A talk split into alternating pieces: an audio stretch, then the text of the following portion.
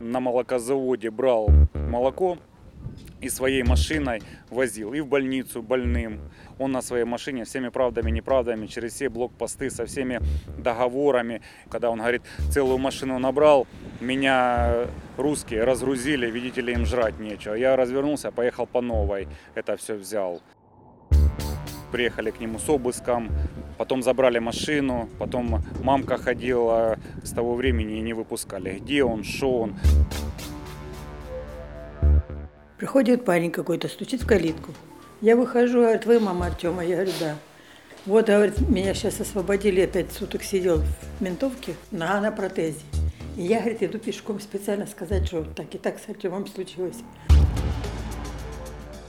Я каждый день с утра ходила до двух часов, я там, у меня две палки, я стучала по воротам. Там стояли ЛНР, ДНР. Что я могу сказать? Реву днем и ночью, и все. И так каждый день, каждую ночь я лежу и укрываю. Вот были маленькие. Укрываю, укрываю. Утром встаю, кого же укрывала, никого нет.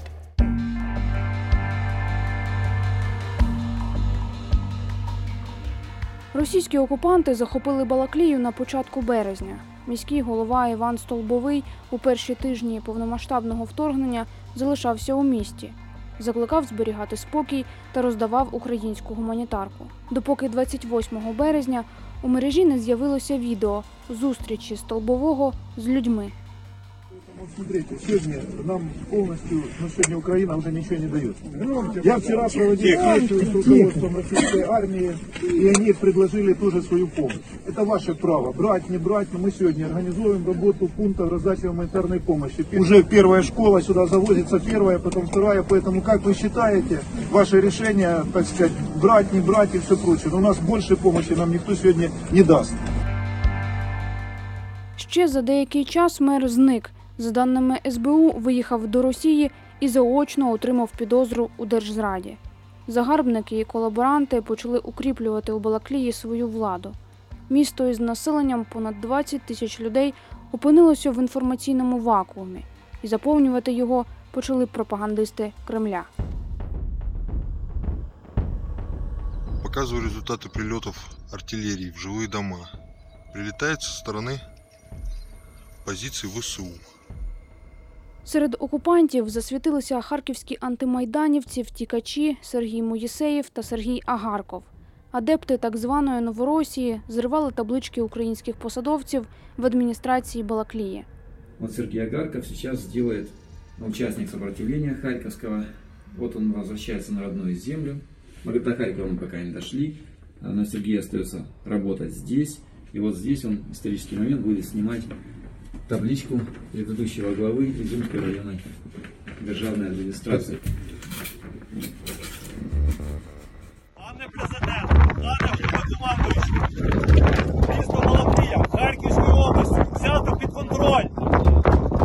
Наказ виконано. 8 вересня Збройні сили України остаточно звільнили Балаклію. У місті знайшли місця, де окупанти утримували людей. Жителі свідчать про факти вбивств, катування і мародерства.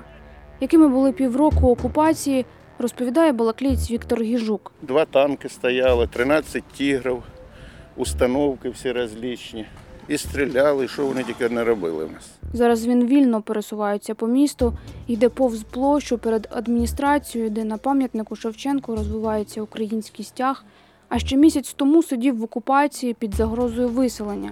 Його будинок був неподалік російського блокпосту і поруч зі стратегічним об'єктом мостом.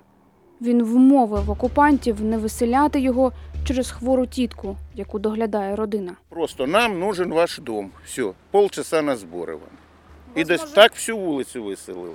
Точно так же. Півчаса на збори, потім наїхали туди танки. Два місяці е, нас із двору не випускали. Нельзя було ходити по двору з двору.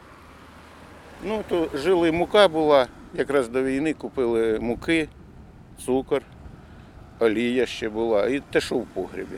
І ото, в общем, два місяці. Нас було і 9 чоловік, 7, а в останнє время 4 вже. Ну, тому що хто куди. По двору не можна було ходити, боже упаси, ти що. два місяці перші, а потім я ну, набрався храбрості, пішов до їхнього старшого і, в общем, договорився, щоб на город можна було виходити. У нас було три тисячі вистрілів у день, я підсчитував. Е, 8 серпня десь 12 тисяч. Ну, от я брав в час і висчитував стільки кожного часу. От у нас так було багато. І вони стріляли в нас отут, наш блокпост там рядом, і вони там розбивали села і розбивали город. За спостереженнями Віктора, у частини балаклійців відсутнє критичне мислення. Люди або вірять російській пропаганді, або вдають нейтралітет. Во время грози вони по городу били вечором. І чим більше вони б'ють, тим більше наші колаборанти отут на ринку криком кричать, що це б'ють українці. Так що їм не бити? то Якщо вони біль, чим більше б'ють, тим більше наші кричать, оруть. на. Все, як тільки, ну, простий примір, не пам'ятаю число, під'їхала мінівен такий, за двором став, я якраз е, ну, там худобу порав і заховався, під'їхав мінівен, вилізли два вояки, поставили міномет і шість разів стріляли по городу, по центру. На другий день я з супругою говорю, Наташ, подивися, що буде ринок робити. Прихожу, весь ринок вищить, що українці обстріляли. Вони настільки пропаганду е, проводили от, з їхньої сторони грамотно, що мозгів немає і все. Недалекі люди, неграмотні. Війна їх не навчила. Нічого мені не навчила. Нічому їх не навчила війна. Вони, вони зараз вони говорять, от хорошо було, як Росія була, нас освободили, ми були свободні. Від чого нас освободили? Від пенсії, від зарплати, від дитячих садиків, від магазинів. Всіх колаборантів, всіх предателей потрібно привлекати самим жорстоким образом, щоб не було другим повадно.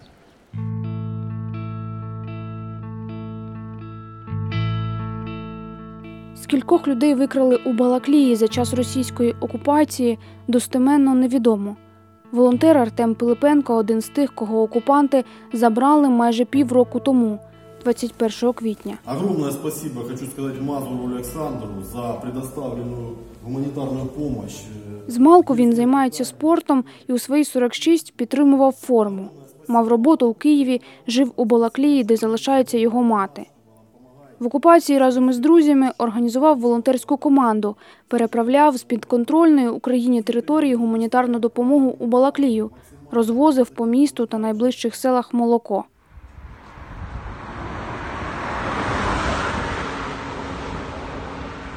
Ну так, как и обещали, что все будет Украина.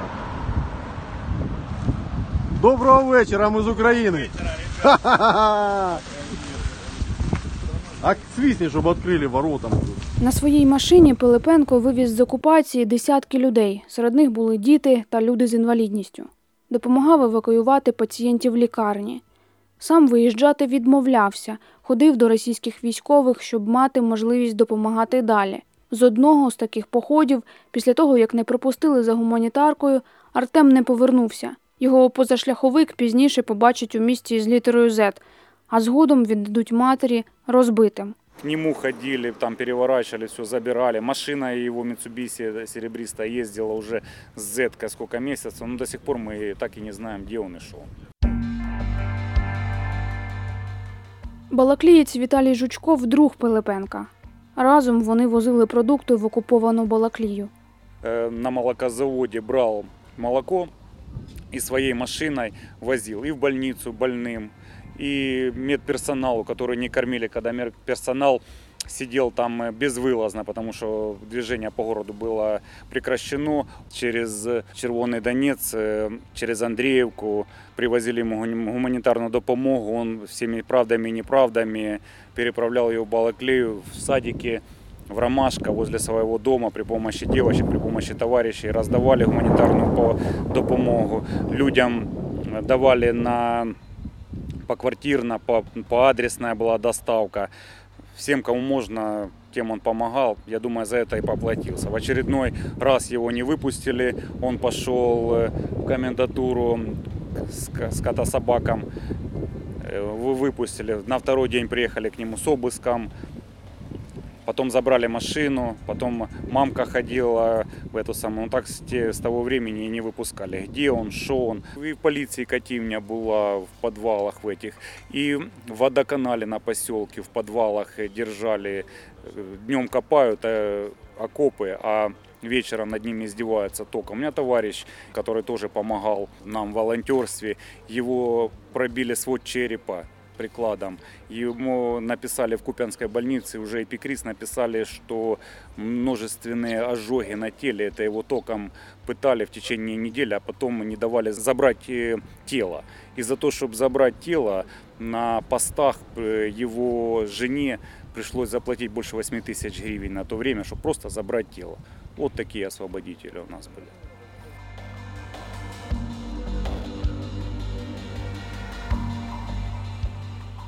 Окупанти вдерлися до квартири Артема з обшуком, викрали мисливську зброю, комп'ютер, телевізор, влаштували безлад.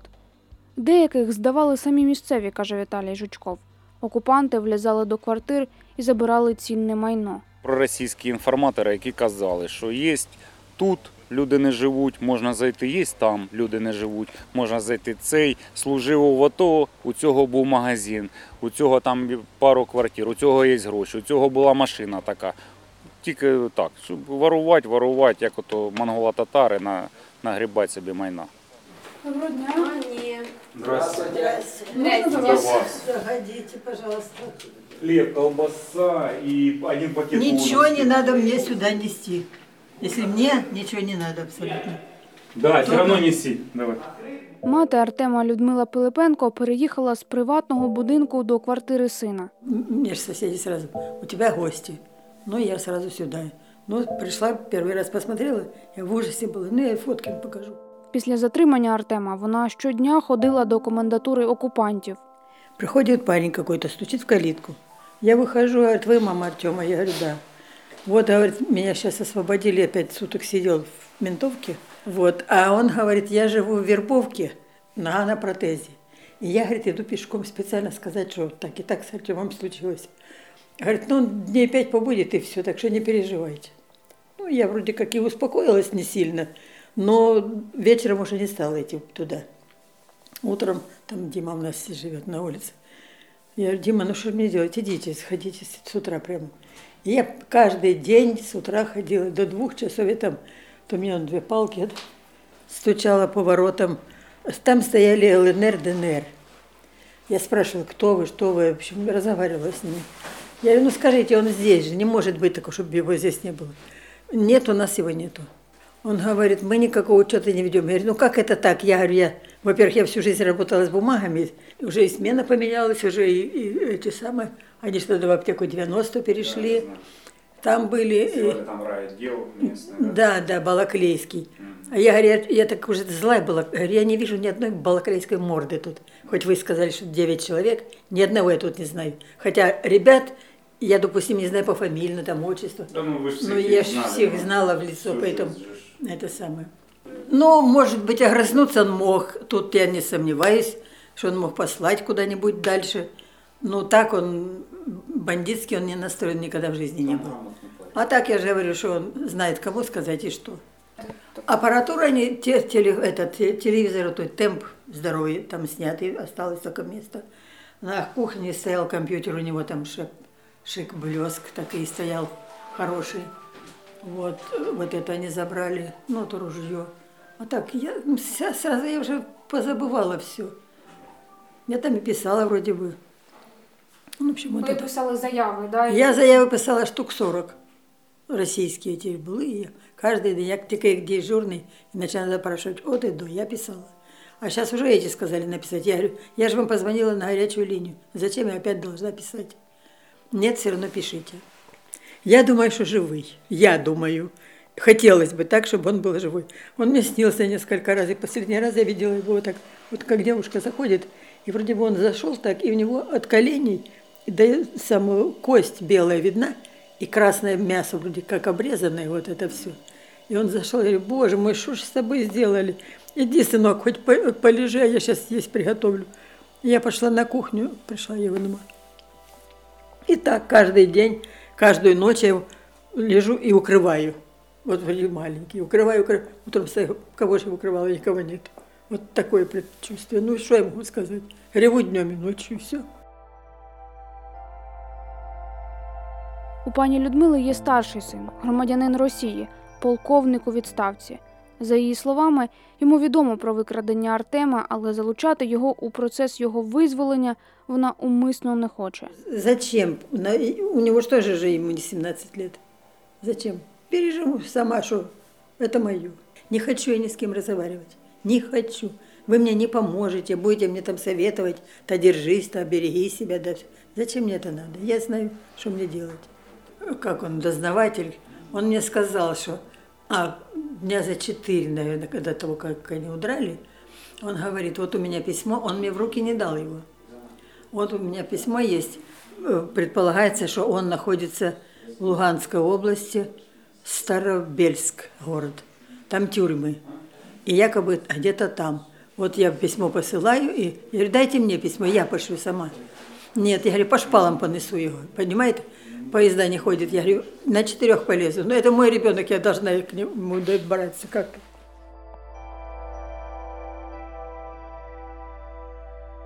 Мати Артема Пилипенка береже фотографії сина. На одній з них він на спартакіаді. А вот тоже я русским показывала, между прочим, носила. Я говорю, в руки вам не дам, но покажу. Хоть вы нас и ненавидите, но говорю, посмотрите, с нашей ерундовой, тут, ну, я не хуже выразилась, балаклеи, мой Артем несет украинский флаг. Справу Артема Пилипенка продовжує Віталій Жучков. Цього дня його волонтерська команда везе пакунки з продуктами у село Довгалівка, де їх вже чекають десятки людей.